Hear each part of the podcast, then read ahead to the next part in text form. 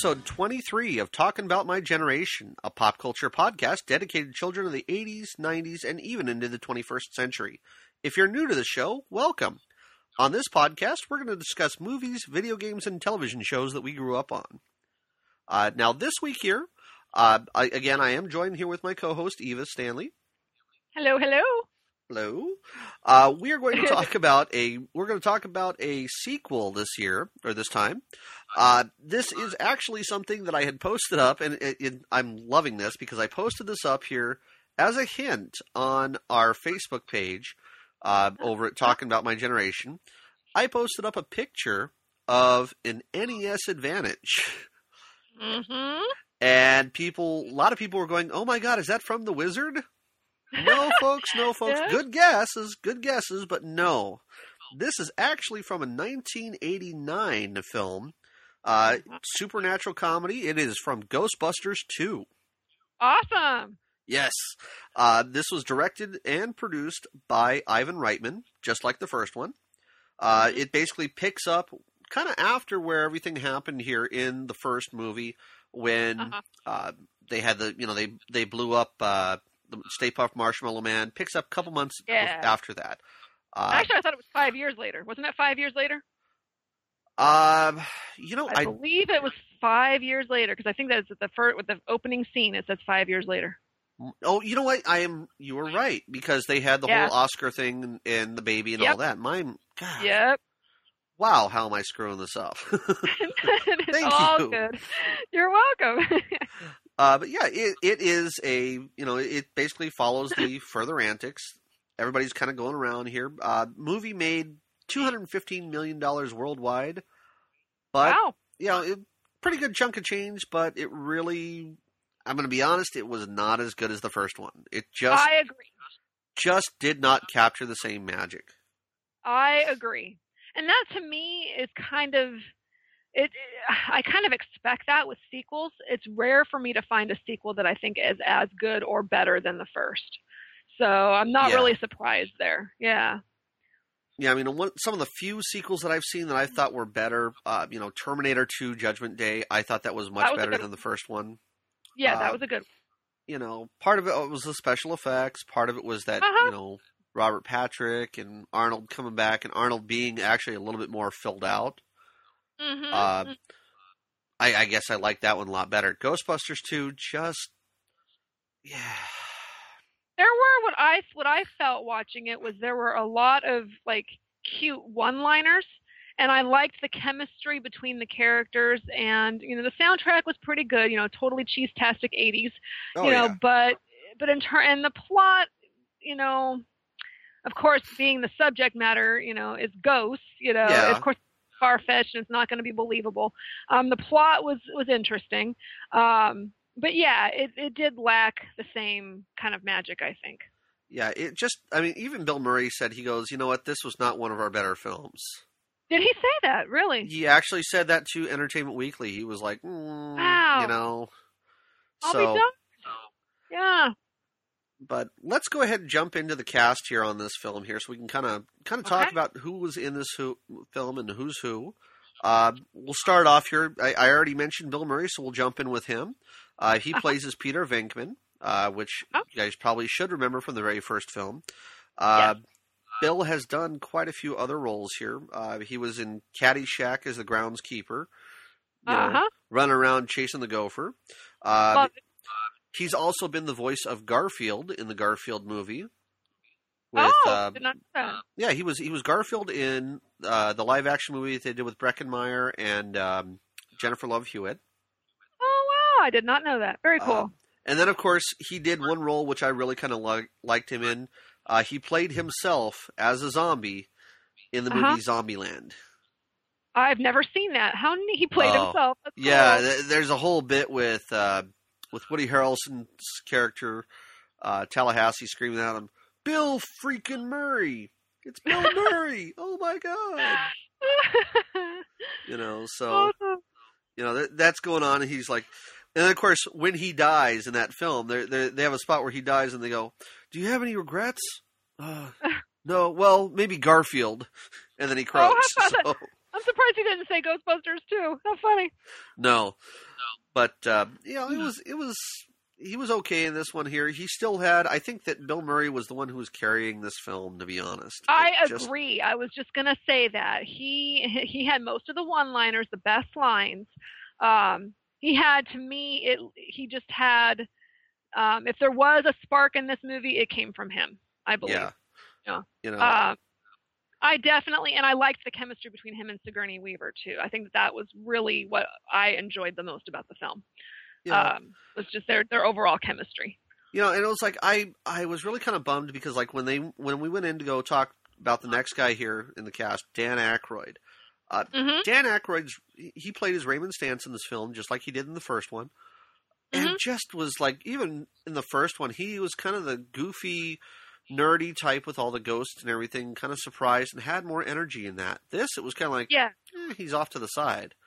And I kind of noticed that too. You're right. I'm not sure why that was. Why he because he was he and um, Harold Ramis were the two writers of this film, and I'm not sure why they pulled themselves back so much in this film, and why they kind of just weren't as big of a characters in this film.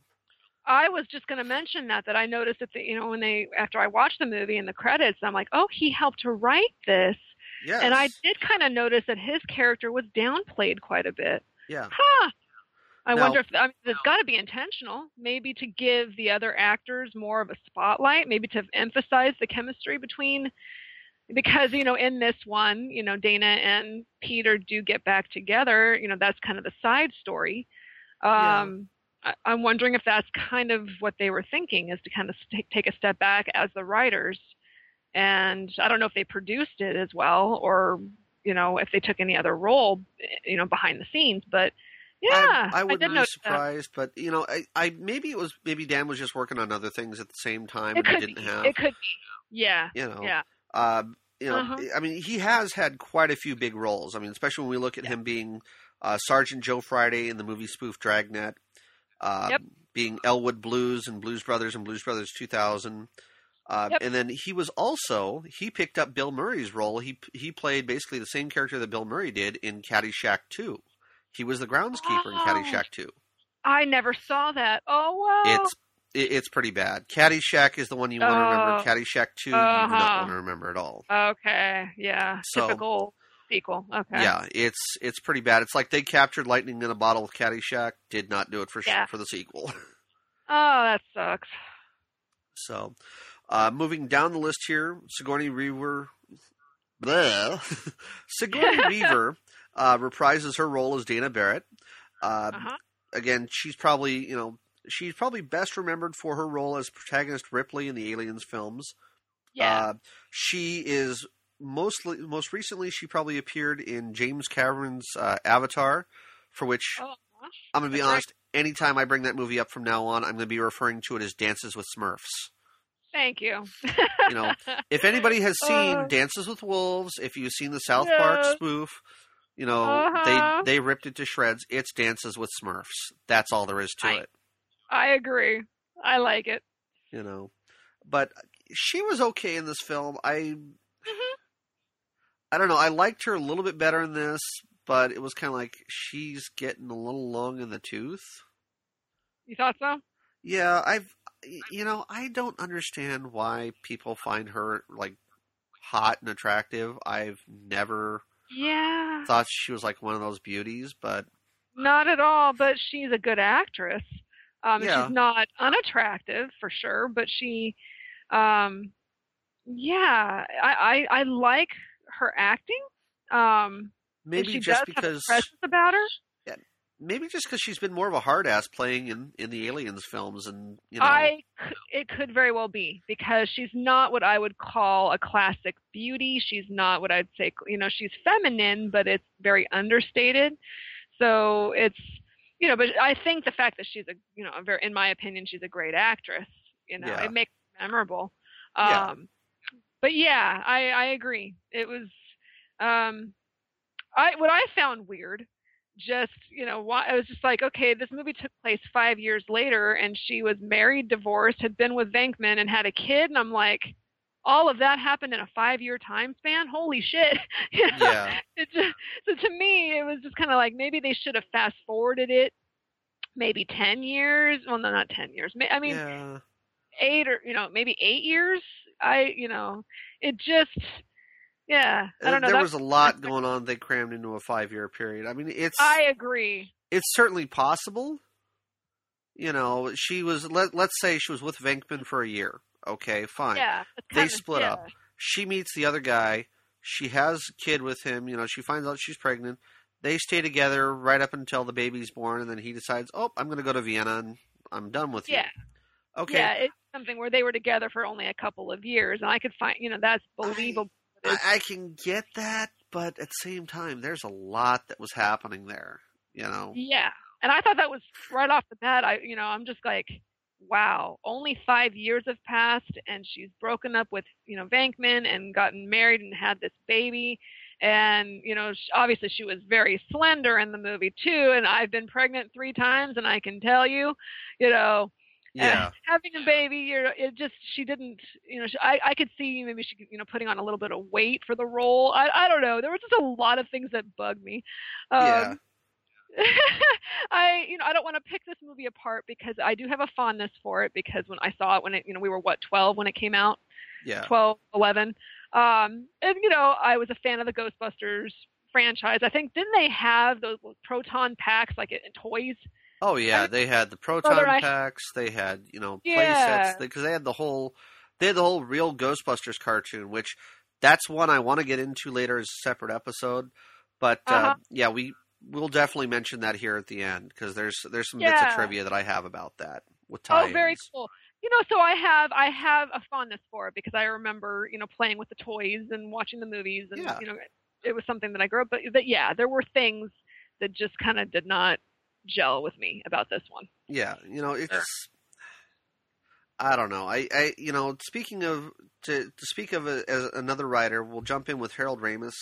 Um, Uh-huh. I'm going to kind of nail Harold a little bit here because he really, again, he plays as Egon Spengler, and he was kind of just he was a little bit more likable and a little bit more comedic in this one, hmm but still, still just not there. I got the feeling like he was kind of phoning this in.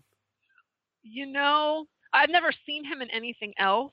I don't know what else he's been in, but he's very I don't want to say robotic. Um but yeah, not a very expressive and maybe that's just his whole persona, maybe that's really how he is. It's you hard know, to It really is because he he was in uh, he was in Stripes with Bill Murray and John That's Candy. right, and I never and I never saw that, but I, yeah, I'm he familiar- basically plays that still the same goofy nerdy type that he played oh, here, and it's yeah, it's almost identical. And you know, the, one of the fewer one of the other films which I've seen where he's kind of played more of a grown up type role. Uh, Uh-huh. He played as Seth Rogen's dad in um, the movie Knocked Up, and it was a Um, very small yes. role, but he's kind of there. right. He's you know he's kind of telling him, hey, you know, step up, step up, You're you know, right. own up I'd and everything. about that. Yeah, that's right. And he was, you know, gray in that one, you know, older and gray. I remember. But yeah, he doesn't see. He's not a very expressive actor. Yeah, Uh, not that he's not that he's bad, but maybe he's just more comfortable, you know, writing and and producing. that's you know, kind of what I get the feeling of is that Harold is he's a much better writer than he is an actor, and just I agree. I know, agree. nothing wrong with that. Nothing wrong with it. I, I feel that if you can write and you can get your stuff out there, and if that's where you have your talents, do that. Exactly. Yeah. But uh, now moving down the list on our cast here, the next person here, I I kind of have mixed feelings about him because he's he is dynamic and he's not to some extent. Uh, Rick Uh-huh. Moranis. Uh, yeah. Rick yeah. Moranis plays as Louis Tully. Uh, Mhm. He's done quite a bit of work actually. He's not been just Oh, yeah. you know just Ghostbusters, although that's where so many people remember him. Oh yeah, hi guys. Uh, uh yeah, Yeah. you know you really should have your taxes done correctly here because you know uh, you're gonna have you're gonna have a whole bunch of stuff, and I can really save you a lot of money type thing. You know, Yeah. Rick Moranis is great for That that. was pretty good. See, That was pretty good. you know, Uh, you know, I, I, I loved his scenes. You know, when he, especially when he was sitting there in the first one, he's going on, "Oh yeah, how do you guys like that salmon here? Uh, yeah, normally it's fourteen ninety five, but I got it for twelve fifty a pound, and it's great stuff." You know, I, I love Yep. Rick Moranis for that, but that's not his typical characters. I mean, even he plays, he's played that sort of role here when he was doing uh, Strange Brew with uh, John Candy, and they were kind of talking about their beer that they were going to be brewing, and it's skit, you know, kind of sketch comedy, a spinoff from uh, SCTV. Mhm. You know, it was, it was him, him and Bob are drinking a bunch of Labatt up in Canada, eh? you know, and that was you know same type Yeah. of character, not much Uh-huh. different. Uh, and then of course he had in one of my favorites that I really want to cover this, and uh, I, I know quite a few people who have already said they want to guest host when I uh, do this episode. They want to talk about Spaceballs, and you know he's surrounded by a bunch of assholes in Spaceballs. Ah. Oh, you know, I. Uh, oh my goodness, I know I've seen that movie, but I don't remember it. Oh my gosh. oh my God, you do not remember Dark Helmet? No, I don't remember. I'm. I know I've seen it. Now, am I okay? Now, okay. Who else was in that? Was Dennis Quaid in that? No, it was uh, Bill Paxton, uh, John Oh. Candy, uh, Daphne God. Zuniga, um, Mel Brooks. oh Uh, my God, I know I've seen that. And I, which movie am I thinking of? Where it wasn't. uh, Maybe it wasn't Dennis Quaid. Maybe I'm getting the wrong act. Maybe it was just Rick Moranis, where he's like he gets swallowed and he's inside somebody's body. What movie was that? oh, that was Inner Space with uh, Martin Inner Short. Space. Martin okay, I got Quaid. I got those two confused. Okay, I don't. I'm sure I've seen Spaceballs. Oh my gosh. Yeah, it's it's a rip off of um, of like Star Wars and Star Trek and Planet of the Apes. It, it's basically just a complete spoof of all that. Mel Brooks did it. Oh my god, I need to see that. Okay. Yes, yes, it is a great film. But- So yeah, Rick Moranis, he was okay in this film. I mean, again, smaller Yeah. part, still playing the nervous accountant that he played before. Yeah. Um, I think he did what I think he did well. I think Yeah. he did well. It was a likable character, but uh-huh. you know, uh, now his girlfriend in this film, uh, she kind of becomes more of a girlfriend. She wants to date him, which I thought Yeah. was kind of an interesting twist. I thought so Uh, too. Annie Potts played as Janine Melnitz. Yes. And now Annie Potts, I have to say, whatever the hell that they did, the, it, it really pissed me off because the first movie, you see her with her natural hair color, kind of the spiky hair, and she still had this kind of Oh yeah. blonde attitude, yeah, yeah, whatever type thing. Uh-huh. she had that uh-huh. going on, and it was great. But Yeah. when they brought her back for Ghostbusters 2, some idiot slapped a red wig on her head Yeah. to make her look more like the cartoon character from Real Ghostbusters. Oh, and I never that I never asshole. that- Oh no! You know you're right because in the first one, yeah, she looked different. Of course, it, being five years later, you know maybe that that could be explained. It was five years later, but yeah, the wig was yeah, it was awful. It it looked awful, and then they put that, and they put those huge ass glasses on her, and they made her look even Yeah. more nerdy. Like she, you know, it was kind of. I understand that they were trying to bookend the two together and put them, put her and and you know Louis Tully together, but it was just That's like exactly that's got to be why they did it. That's got to be because to make it to make it look like okay, these two nerds you know belong together. I bet you that's why they did that. Yeah, it just did not work for me, unfortunately. I, I like, agree. I agree. It just it it seemed it it just seemed kind of forced. Yeah. Now, to give people a little bit of background on Annie, she's done quite a bit. We've covered her before several times on the Mhm. podcast. Uh Uh, huh. as as we mentioned before, she was in Pretty in Pink uh, with Yep. Molly Ringwald. Uh, she played a hard hitting teacher on the TV adaptation of uh, Dangerous Minds. Hmm Um, and then she was also Bo Peep in Toy Story. Yep, That's Uh, right. So a couple of things to pull out from there on her. Uh, now, No. next guy down the list here, uh, he is one of the four Ghostbusters. Uh, we have Ernie Hudson. Uh, he Mhm. plays Winston Zeddemore in this film, uh, and I kind of liked him, but I kind of got the feeling like he was cast like he in this role here. He was kind of more of a a goofy character. Uh huh. Whereas in the first one, he was kind of like he was kind of more the voice of reason in some respects. I and I saw so, that too. and thought, Yeah. okay, you know, Yeah. this was just like he was more. I hate saying this because it's going to make me sound like a complete asshole racist type thing, but it's the best way I can describe it. It, it he reminded me more of like a Stepin Fetchit type character. And for those I people who don't know who that is, Stepin Fetchit was a character from the 1930s uh, Mhm. who basically really made fun of himself and was kind of this black stereotype. Yeah. Um, and it's it's absolutely horrible to see this. He was he was the racist stereotype, the racial stereotype that everybody saw of black people back in the 30s and 40s, back in some of the Yeah. early films.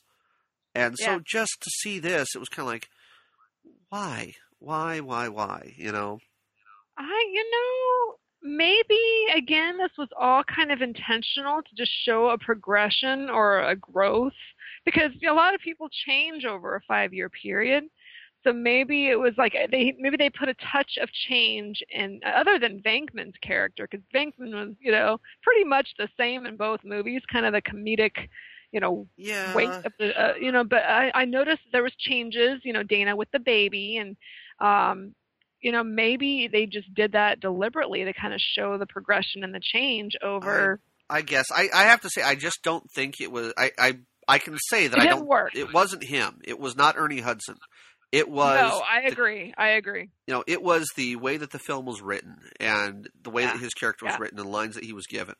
Uh, because he has done some wonderful things. Uh, he's played Dr. Fields on Secret Life of the American Teenager. oh uh-huh Uh, he plays an excellent role in that, as far as I'm concerned. Uh, he played as Waro, Warden Leo Glenn in Oz, uh, the Oh, HBO series Oz, and that's oh my god, he was nasty Never in that. seen I it. very Oh. dark, uh, great, great role as far as I'm concerned, but uh, Mhm. total change from what he was here. Uh, and then he also plays as Agent William Fowler on uh, the cartoon show TV uh, Transformers Prime. uh-huh Uh, so for those of you who are Transformers fans, uh, you may recognize the voice from there.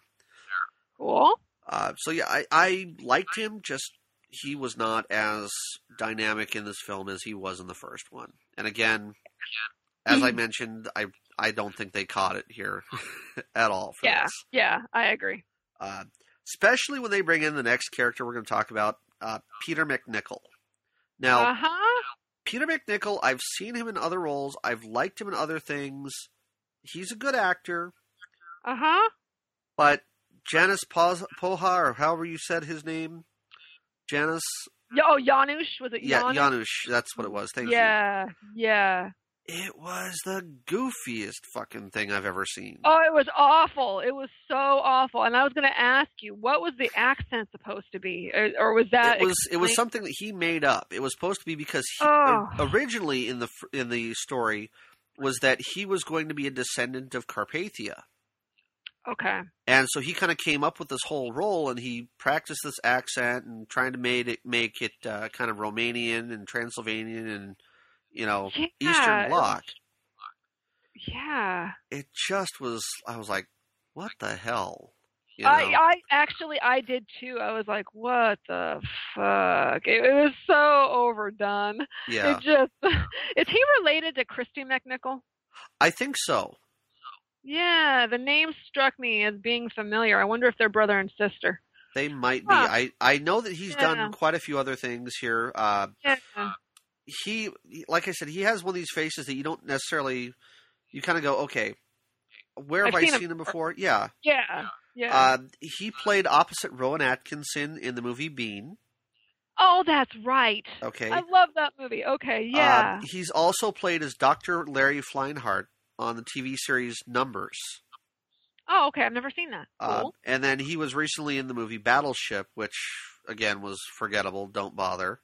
Oh, okay. um, as the Secretary of Defense. Mm-hmm. Okay, so he's he's he's made his rounds. He he is an actor. I will give him that. He's Yeah. he's good at what he does, but again, not good in this film. I did not like him, even though he was one of the main characters, kind of one of the villains. Just Yeah, yeah. No. It just was too. It was too weird. Yeah. uh, now a couple of other characters we've got uh, Kurt Fuller, who played as Yeah. Jack Hardemeyer. Yeah, Uh, but he always plays such a douchebag, doesn't he? He yeah, well, he was he wasn't too bad in Wayne's World because when he was in Wayne's World, it was kind of like he was just kind of there, and he was kind of supposed to be a he yes man. patsy. Yeah, I was gonna say yeah, yeah, yes man, very But- much so. And You know, he did change, and he did become a little bit nicer at the end of Wayne's World. You know, yes, uh huh. on this one here, he was just kind of a jerk. You know, he was the one who got Yeah. the Ghostbusters committed uh, for saying that ghosts were coming and all that. mm-hmm. You know, uh, but he has played some decent roles. He was uh, uh, he was the coroner on the TV series Psych, so you know he's kind of made his he kind of made his rounds there. Uh, Uh-huh. Now, I, I am going to mention this here because I have a little bit of trivia about them later. Uh, Uh huh. William Deutsch, uh, Deutschendorf, I believe is how you pronounce last name, and Yeah. Hank J. Deutschendorf.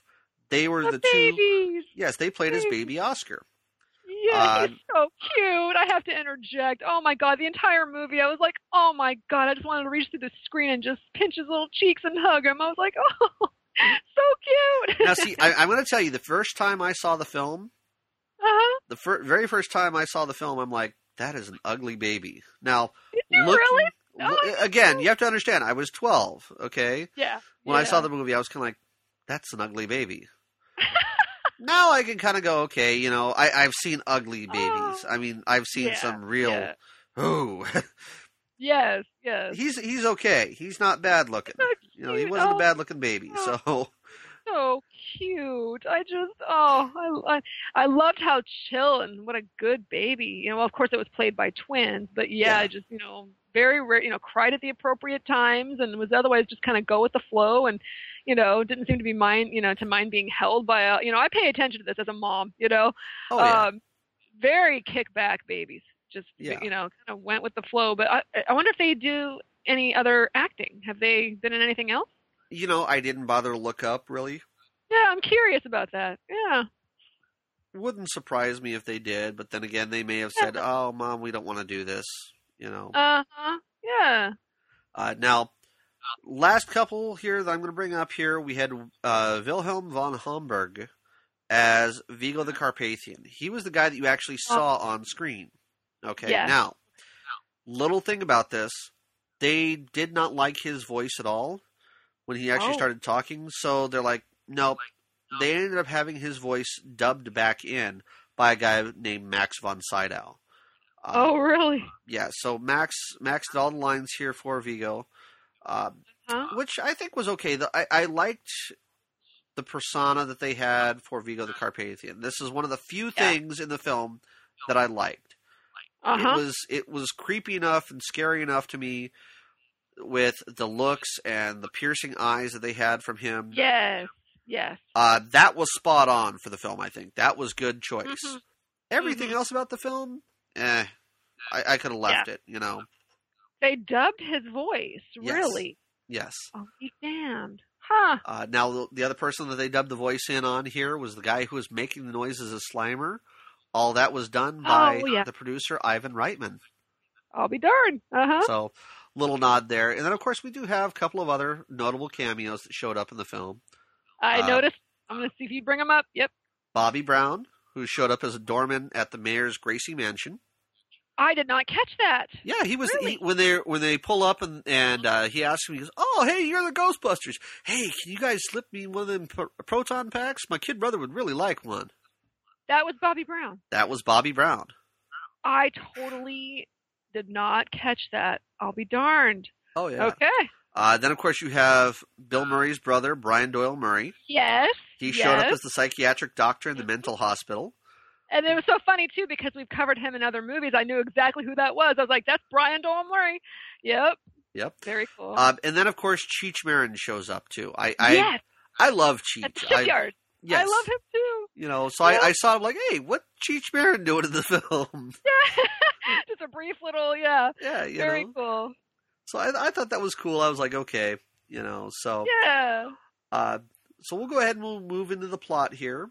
Uh, now, with the plot, pretty basic. It kind of picks up, as you mentioned before, about five years after uh, what happened in the first one. It takes Yep. place kind of right after Christmas. I mean, like when the film starts, it's it's like right before Christmas here, um, Yep. and they're building towards the new year. Uh, And it, it's kind of everything's happened from the whole saving the demi saving New York from the demigod Gozer. Uh, Ghostbusters are sued for property damage they caused. They're Mhm. barred from investigating the supernatural again, and they're forced out of business. Yeah. Uh, we see it. We come back. We see Ray, who owns an occult bookstore. Uh, Yeah. He kind of works with Winston doing children's parties as Ghostbusters. Oh, you that was hilarious. Oh, In yeah. The very first scene, I laughed out loud where they're doing the, you know, trying to put the, you know, the Ghostbusters theme song and be Yeah. all cool, and the kids are just like, you- He-Man! Yeah, who you gonna call? He-Man! He-Man. Oh, No. that was great. Uh, you know, so they got that. Uh, Egon's working in a laboratory conducting experiments into human emotion, which that was Mm. kind of funny because, you know, again, coming from somebody who's very stoic and Spock-like. yeah, that's uh, a good way to describe him. Yeah. you know. Um, and then you have Peter, who's hosting a pseudo psychic television show, which I, I got the attitude as he's watching it. You know, as he's doing this whole film of, really, really, you get these Really? assholes next to me. Oh, I know. It was so yeah, it was spot on in terms of oh my god, am I really doing this? Yeah. yeah. Uh, and then, of course, we see that uh, Dana Barrett, she's got a son, Oscar. Uh, she's got an ex-husband. Uh, she's working at the Manhattan Museum of Art doing uh, painting restorations, and that's kind of where we see Janosz. Mhm. uh, very beginning of the film when she's walking down the road, you know, she's walking down the sidewalk, the stroller stops, and all of a sudden you see the stroller start rolling out. Oh, Gets out that into scared traffic. the shit out of me. Oh, Oh, my yeah. god. I my heart stopped watching that. I mean, I knew that nothing was going to happen, Yeah, but just oh my god, it just it put me in a panic. Oh my god. Yeah. Yeah. So I mean, you know, and I kind of knew when I saw that that nothing was going to happen too, and I was kind of like, okay, where's this going? Now, yeah. I, I remember that as a kid. I'm like, okay, so the ghosts are taking over the carriage, and the ghosts are trying to scare them. Cool, Yeah. you know, and that's what I thought as a kid when I first saw it. I'm like, okay, this, you know, I mean, it, it's it's The creepy. first introduction to yeah, the first introduction of the ghost coming back into Dana's life was Yeah. yeah, taking the kid. Oh yeah, that scared the bejesus out of me. So of course, you know, when that happens, she turns to the Ghostbusters and says, "Hey guys, can you possibly look into it?" Now, again, being that they're barred from doing any investigations, they're having to do all this on the sly. Uh, Mhm. so they're they're doing things like they're pretending to be, uh, you know, street workers, Edison workers, you know, yeah, uh, to try and bust up the street and see what's under it. yeah. Um, and of course, we find out while all this is going on here, while they're doing all the investigations, uh, we kind of find out about uh, Janosz, and he's indoctrinated by the spirit of Vigo the Carpathian, who happens to be trapped inside a painting that they are restoring at the Museum of Art. Yeah. Uh, Vigo orders Janosz to find a child that Vigo can possess, and of course, Janosz goes, "I know the perfect kid, Oscar." Yeah. Uh, so he's trying to get he's trying to get the kid pulled in. Uh, while they're going through and they're trying to investigate why the child was being uh, while while why Oscar's carriage was rushing through the streets of New York. Uh, Mm. They discover that there is a huge river of pink slime that's flowing through Yeah. an abandoned subway below New Uh, York. yeah. That was one of the what the fuck moments for me. Yeah, Right on. yeah. I mean, here's the thing though. Here's the thing is that I can understand how that could happen because New York City actually had a pneumatic subway that was built beneath the city and mm-hmm. they were going through and they were trying to find pipes. And this is probably 30 years ago 35 40 years ago they were actually trying to find and build pipes that were broken down there and they actually broke through into the tunnel where this pneumatic subway was they didn't Oh. remember that it was there oh. it had oh. been lost to history. So all of a sudden they find the subway and they're like, "What the hell?" And and so they start looking into research and finding Yeah. old papers. And it turns out that they remembered, you know, they found out about this pneumatic subway that this guy had built to have down there. And there was this whole, you know, intricate lobby that had all the tile and everything, but they had sealed it off because mm-hmm. when he had built the subway, when the guy who built the subway had put it in, he didn't actually have the right to be able to do that. He just Oh, kind of did it himself, and then New York goes, "Uh, yeah, we're not going to give you any money for this. We're not going to give any licensing. Shut it down." Yeah. So you know they sealed it all up. So I can understand how the river of slime might have you know might have been there, especially considering that they said that this river of slime was being built up by the hatred of New York. You know, and Mhm. let's face it, you live on the East Coast. You know what the attitude of the people is over there. Oh, absolutely. Okay. I can totally see how you know they could build off of that. You know, at, you know, New Yorker attitudes are supposed to be really nasty. Now, They, yeah, everyone's hustle and bustle. Get out of my way. There's no room for, you know, trying to explain yourself. It's just you're in my way. Get out of the way. You know, and there's kind of a mutual understanding that you know what. Um, one of the first things I noticed was, you know, I'm I'm, I'm in Connecticut. Um, and where I'm at, it's actually there's a, a quite a mix of people because it's a military area. So there's Coast Guard and Navy, and so because of that, I don't see it or get that as much. Um, but I do still kind of feel like a fish out of water. You know, growing up on the West Coast and coming here, there's enough differences to where it's noticeable. But I've been to Boston, and Boston was very, I don't want to say rude, but definitely the people are blunt. it's Um, it's a definite change from the West Coast. We know that here on the West Coast. Absolutely, absolutely. I don't want to say more of a laid back because you drive on Yes. Southern California Yes. freeways. You know, Southern California freeways are crazy as it is. Uh, yeah, but there it's is more a, accepting. yeah there there's is a accept- different attitude for the East Coast.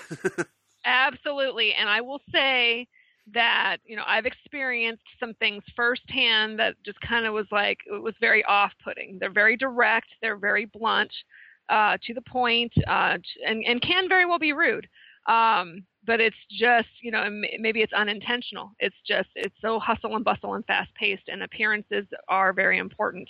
But what I thought was, you know, kind of ballsy of them was how they portrayed New York in that bad of a light.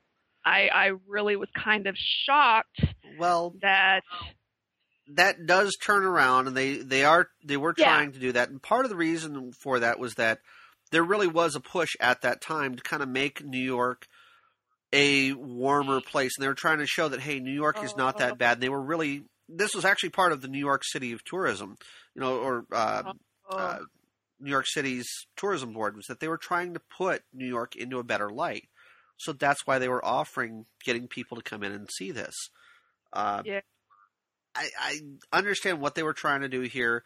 They did repaint themselves as a better light, and you do see that here. But with Ray, because he was he was seeing all this slime down there with all the negative attitudes, as he goes to get pulled out of the sewers or from the subway line where this is, he accidentally Yeah. causes a citywide blackout for all this, which Yeah. We actually do need to make mention of because when that happens, it's what throws them into the courtroom with the judge. And they've got the slime sitting there on the desk, and the you know the judge is basically trying to throw the book at them and yell at them, and I don't believe in ghosts or anything like this. And all of a sudden, boom! Out of the slime explodes two ghosts that he sentenced to death yeah, and they Yeah. come back to haunt his courtroom and they want to kill him and all this and it's kind of like okay that says scene, that scene too. I was like, how the how the judge was yelling like that. I was like, that's so over the top. oh Judges yeah like that, do they? I was like, really? that's yeah. the kind of thing uh, now i mean i understand that judges can get away with a lot because they're judges and they're voted in and that's it you know the voters have to vote them Yeah. out so it's not like they can get fired necessarily yeah, but at the same time come on you know i mean it's it's it was a getting little that much angry, it was a little much. Yeah, Yeah.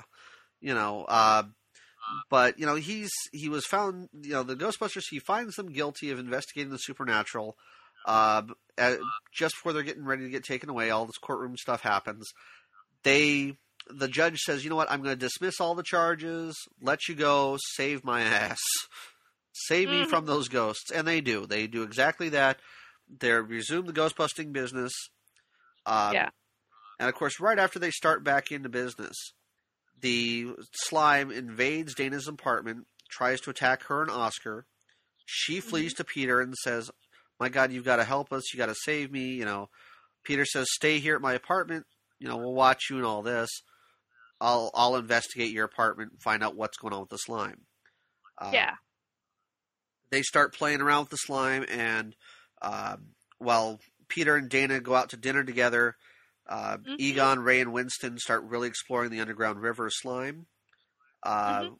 They get pulled in. They learn that the flow of the slime goes directly below the museum. Uh, Ghostbusters say, you know, look, we got to go to the mayor about this. We got to let him know. Jack Hardemeyer, the mayor's assistant, uh, says, you know what? I'm going to have you committed to a psychiatric hospital. I don't want you know, I wanted to protect the mayor from all of your interests, so, so he can run for governor because that was his next thing. yeah. Uh, Uh-huh.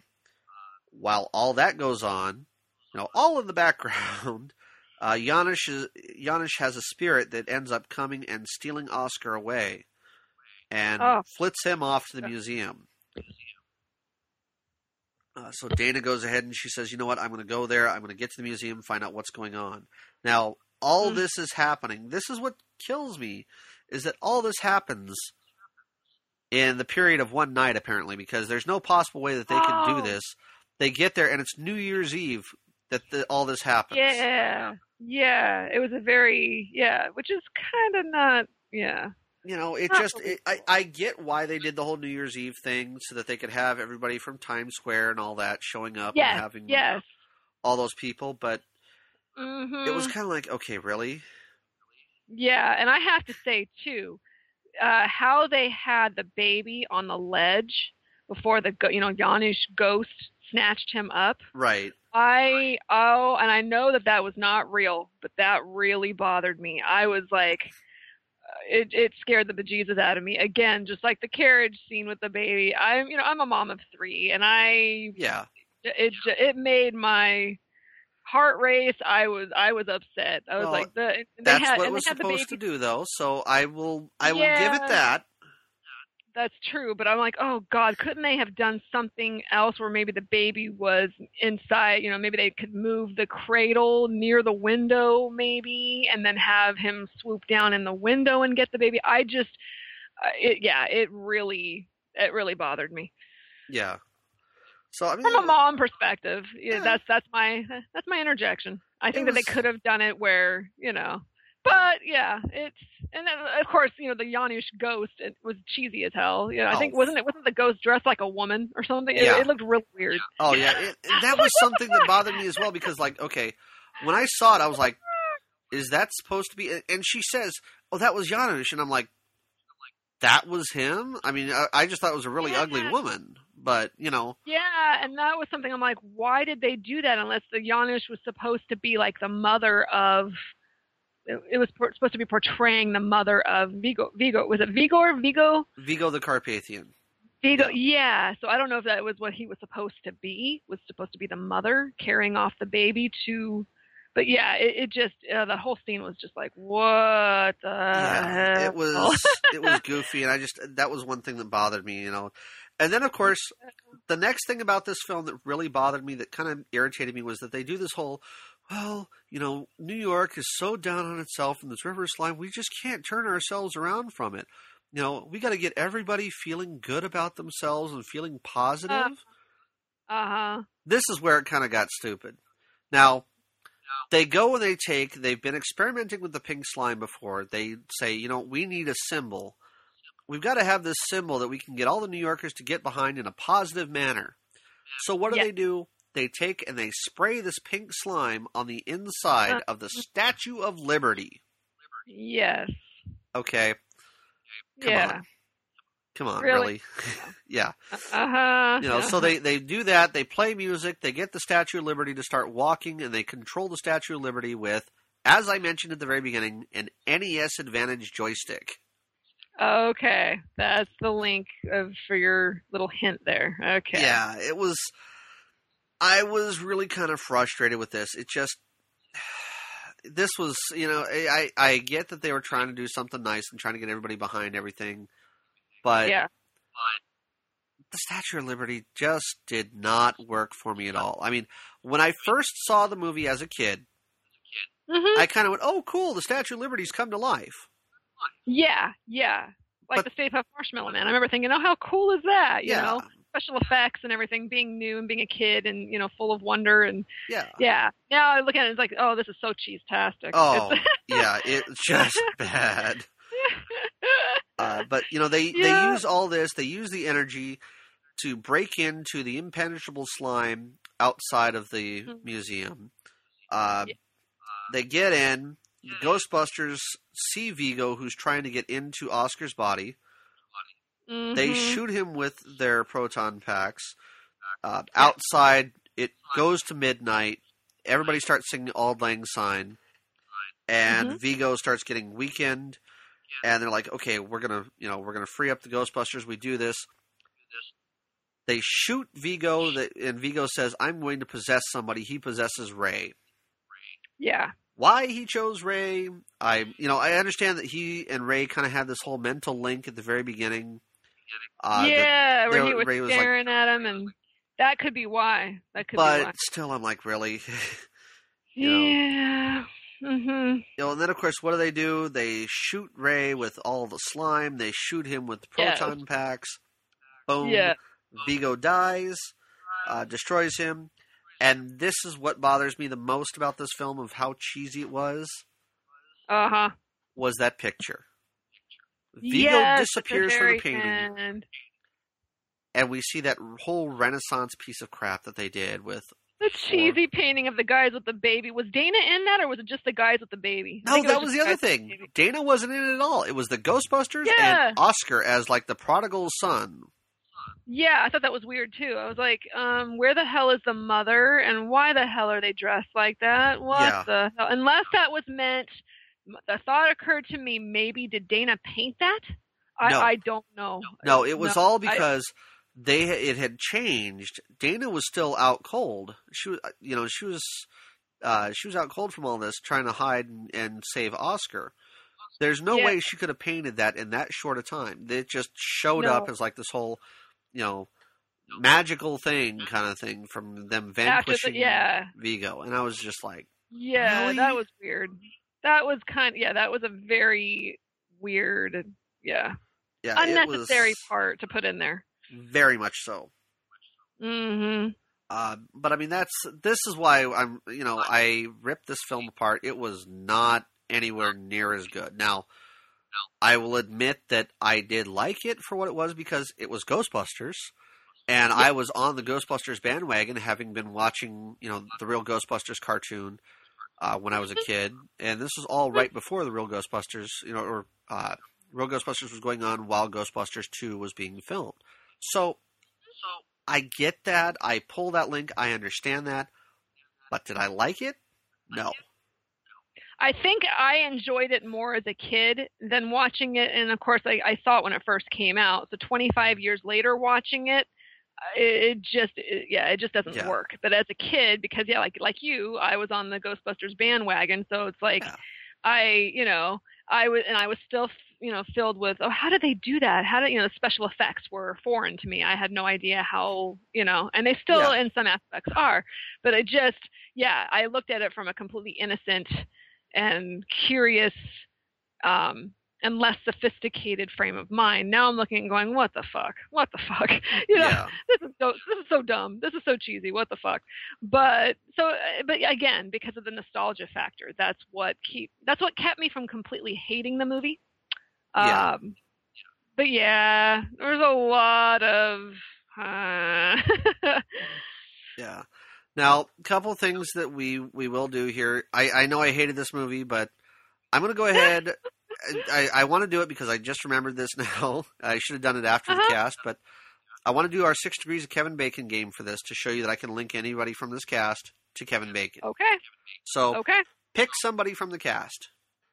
I'm gonna see if I okay, you know what? I'm gonna pick the baby. Okay.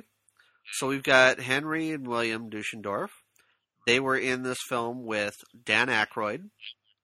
Uh, Dan Aykroyd was in Dragnet with Tom Hanks. Tom Hanks was with Kevin Bacon in Apollo 13. Good. Very good. Oh, let me think of another one. The actor who played Vigo. Okay. so let me look at my cast list here to remember his name. Uh, Wilhelm von Homburg. Again, Mm. let me go back to Dan Aykroyd in this film. Yeah, there you, know, go. you just you link it to that, and that's the that's the easiest, shortest way. I mean, there's there's other ways I could go with. Actually, I could go even one less. I Mhm. could go straight to Bill Murray, who was with Kevin Bacon in Wild Things. There you go. So even shorter. Yes. Damn, you're good. See, it's it's one of these things you have to start thinking about it and just getting your head going for it. So Uh, huh.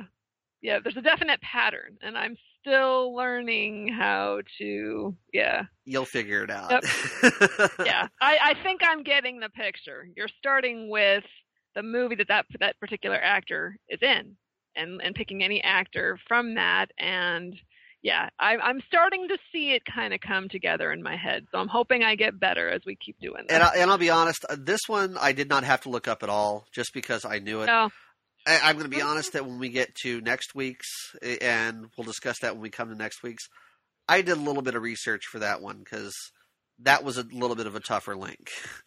yes, yes. So, but anyway, moving on here. Uh, I have some trivia. How about you? Have you got anything on this? I one? have a. I ha- I do. I do. But I'll let. Yeah, you go first. Oh no, I want you to start. Go ahead. Oh, okay. Um, let me see. Well, actually, one of the things that you, we had already mentioned was Brian Doyle, Doyle Murray, which is Bill Murray's brother. So I Mhm. did notice that.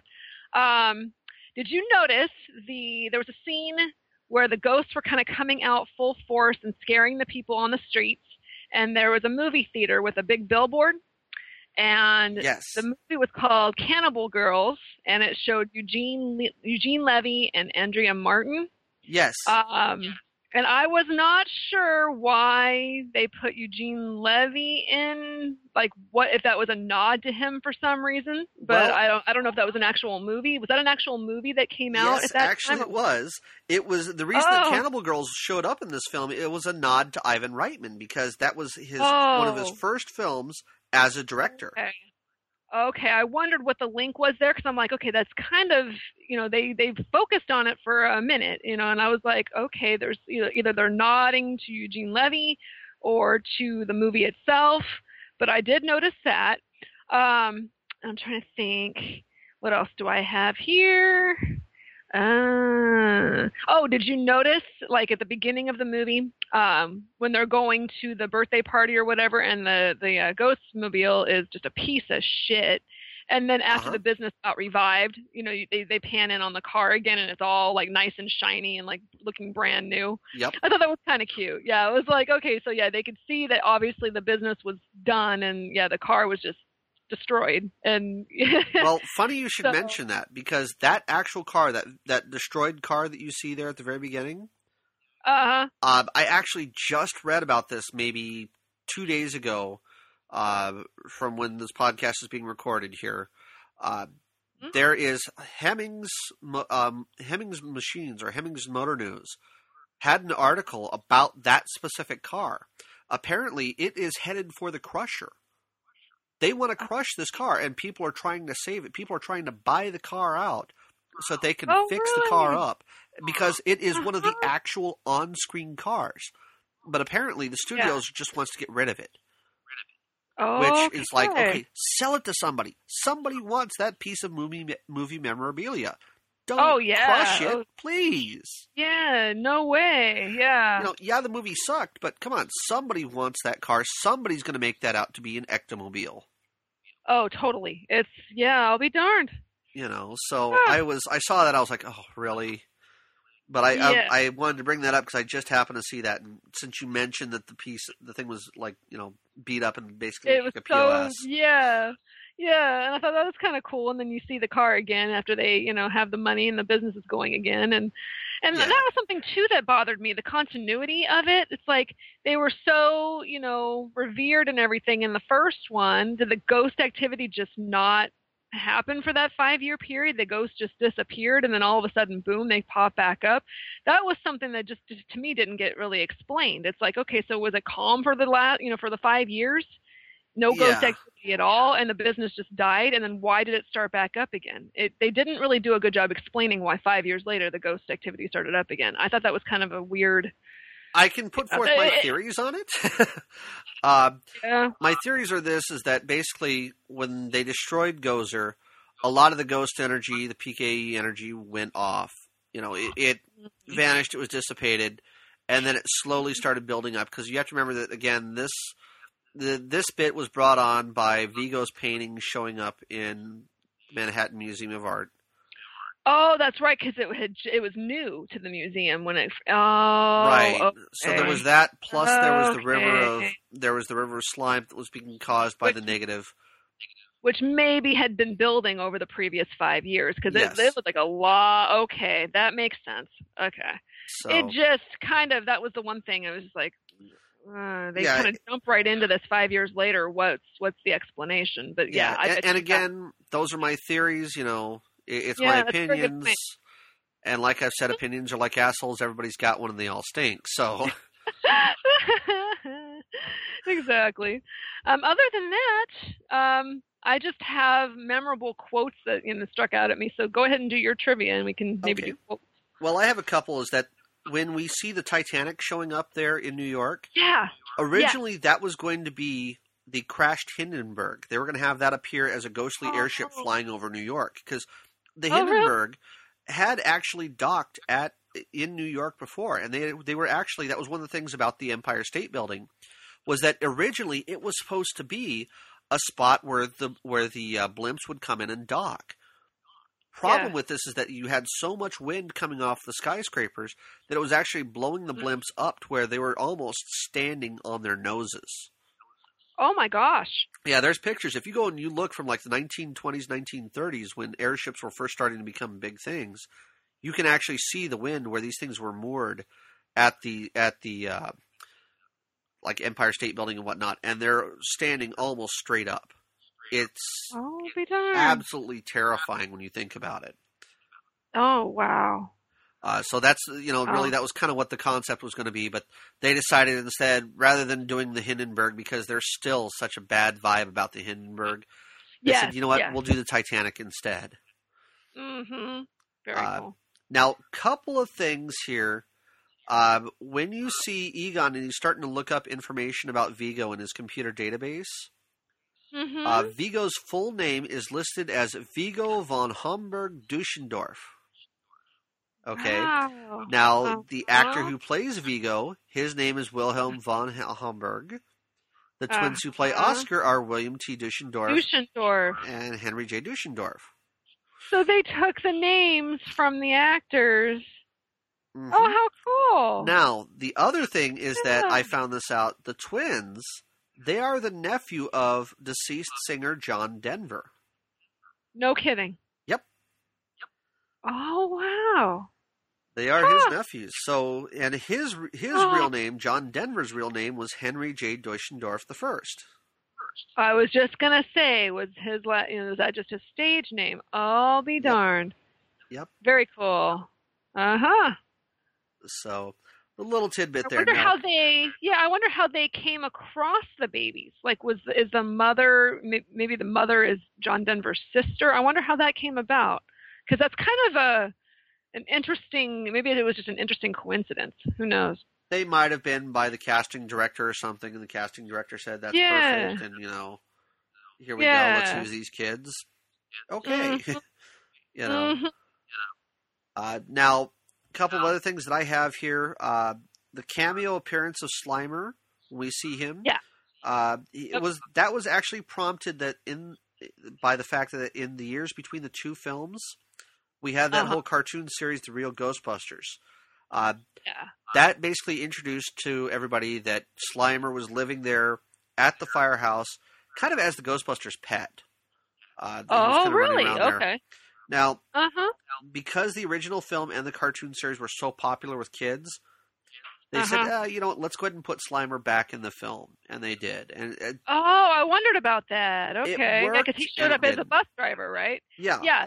Was that was that the only scene he was in? I, that's all I remember him being in. Is, the, is there was bus- there was one Louis. other scene where Louis walks into he he first walks into the firehouse and he Mhm. sees Slimer sitting there at the desk and like tearing stuff up and throwing stuff up into his mouth. Oh, okay, that's right. That's right. And he kind of got freaked out. and Was kind of like, oh, ooh, kind of thing, you know. That's that's right. I forgot about that. Yeah, which is cool because yeah, he was kind of a cute looking ghost. I mean, all the other ones were kind of scary, but yeah. Yeah, and they made him a little bit more warm and fuzzy for this film. I, I Uh-huh. still was like, okay, you know what? I'm done with this. Yeah, You know, Yeah. it just it. I it's enough. Really it was. I I didn't care much Mm. for Slimer in the cartoon shows. I mean, he was there. I know why he was there, but it was kind of like, eh, you know. Yeah. Uh, Gotcha.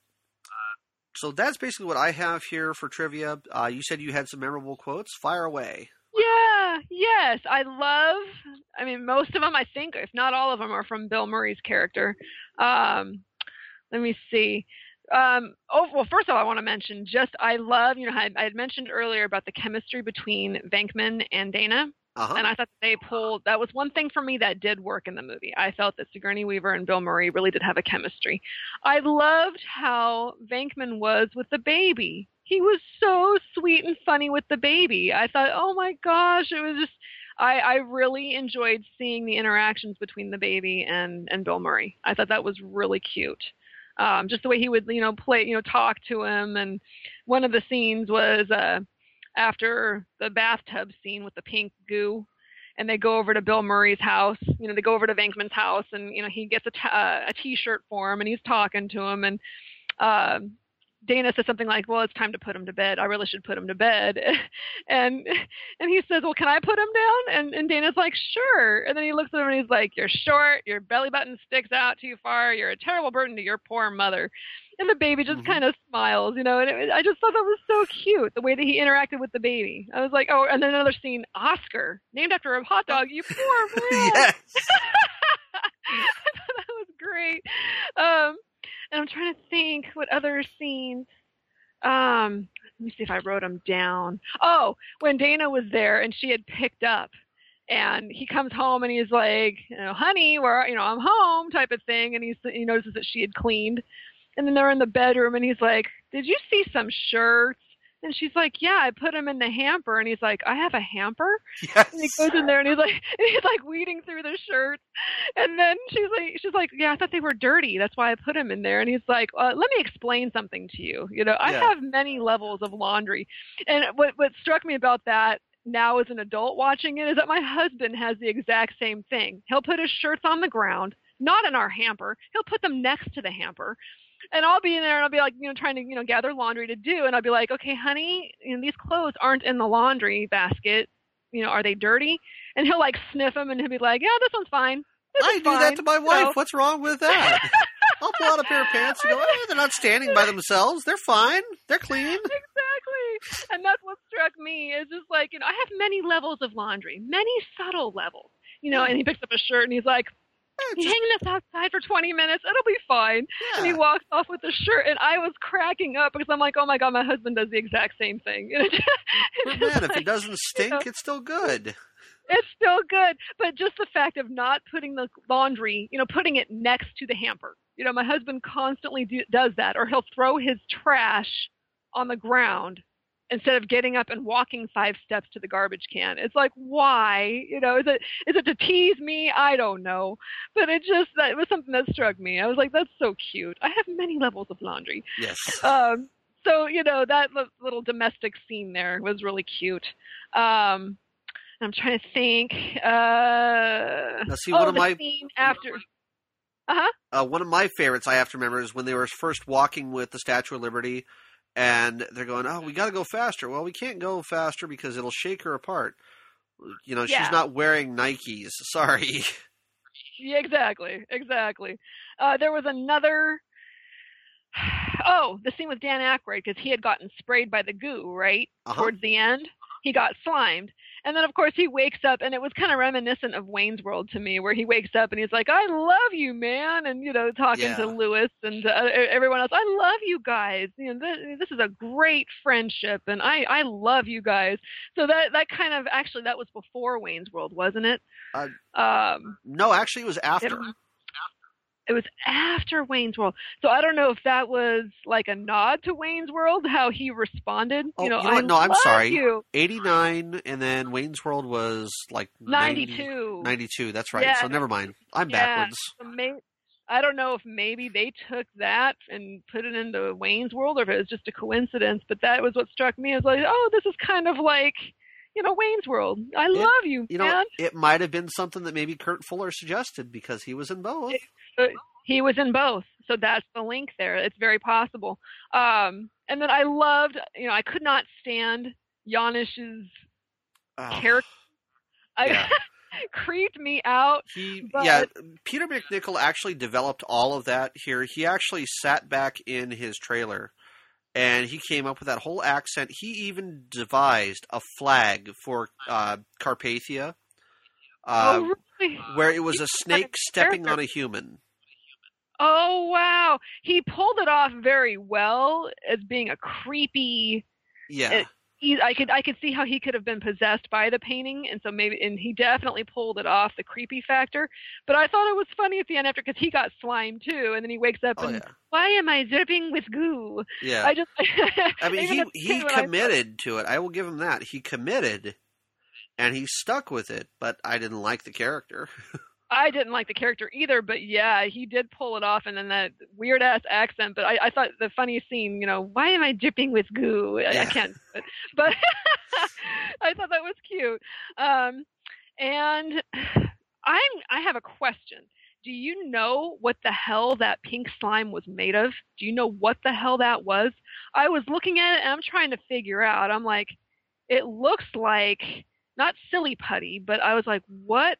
Could it have been Jello? Could it have been? I think it I was was Jello to some extent. I th- I think that there were several different uh, consistencies of it because I know that the stuff that was sitting on the uh, desk in the courtroom that looked It more like corn syrup with some with some pink coloring It in it. did. It did. And I and I was a preschool teacher for many years, and I've made something called gack and flubber.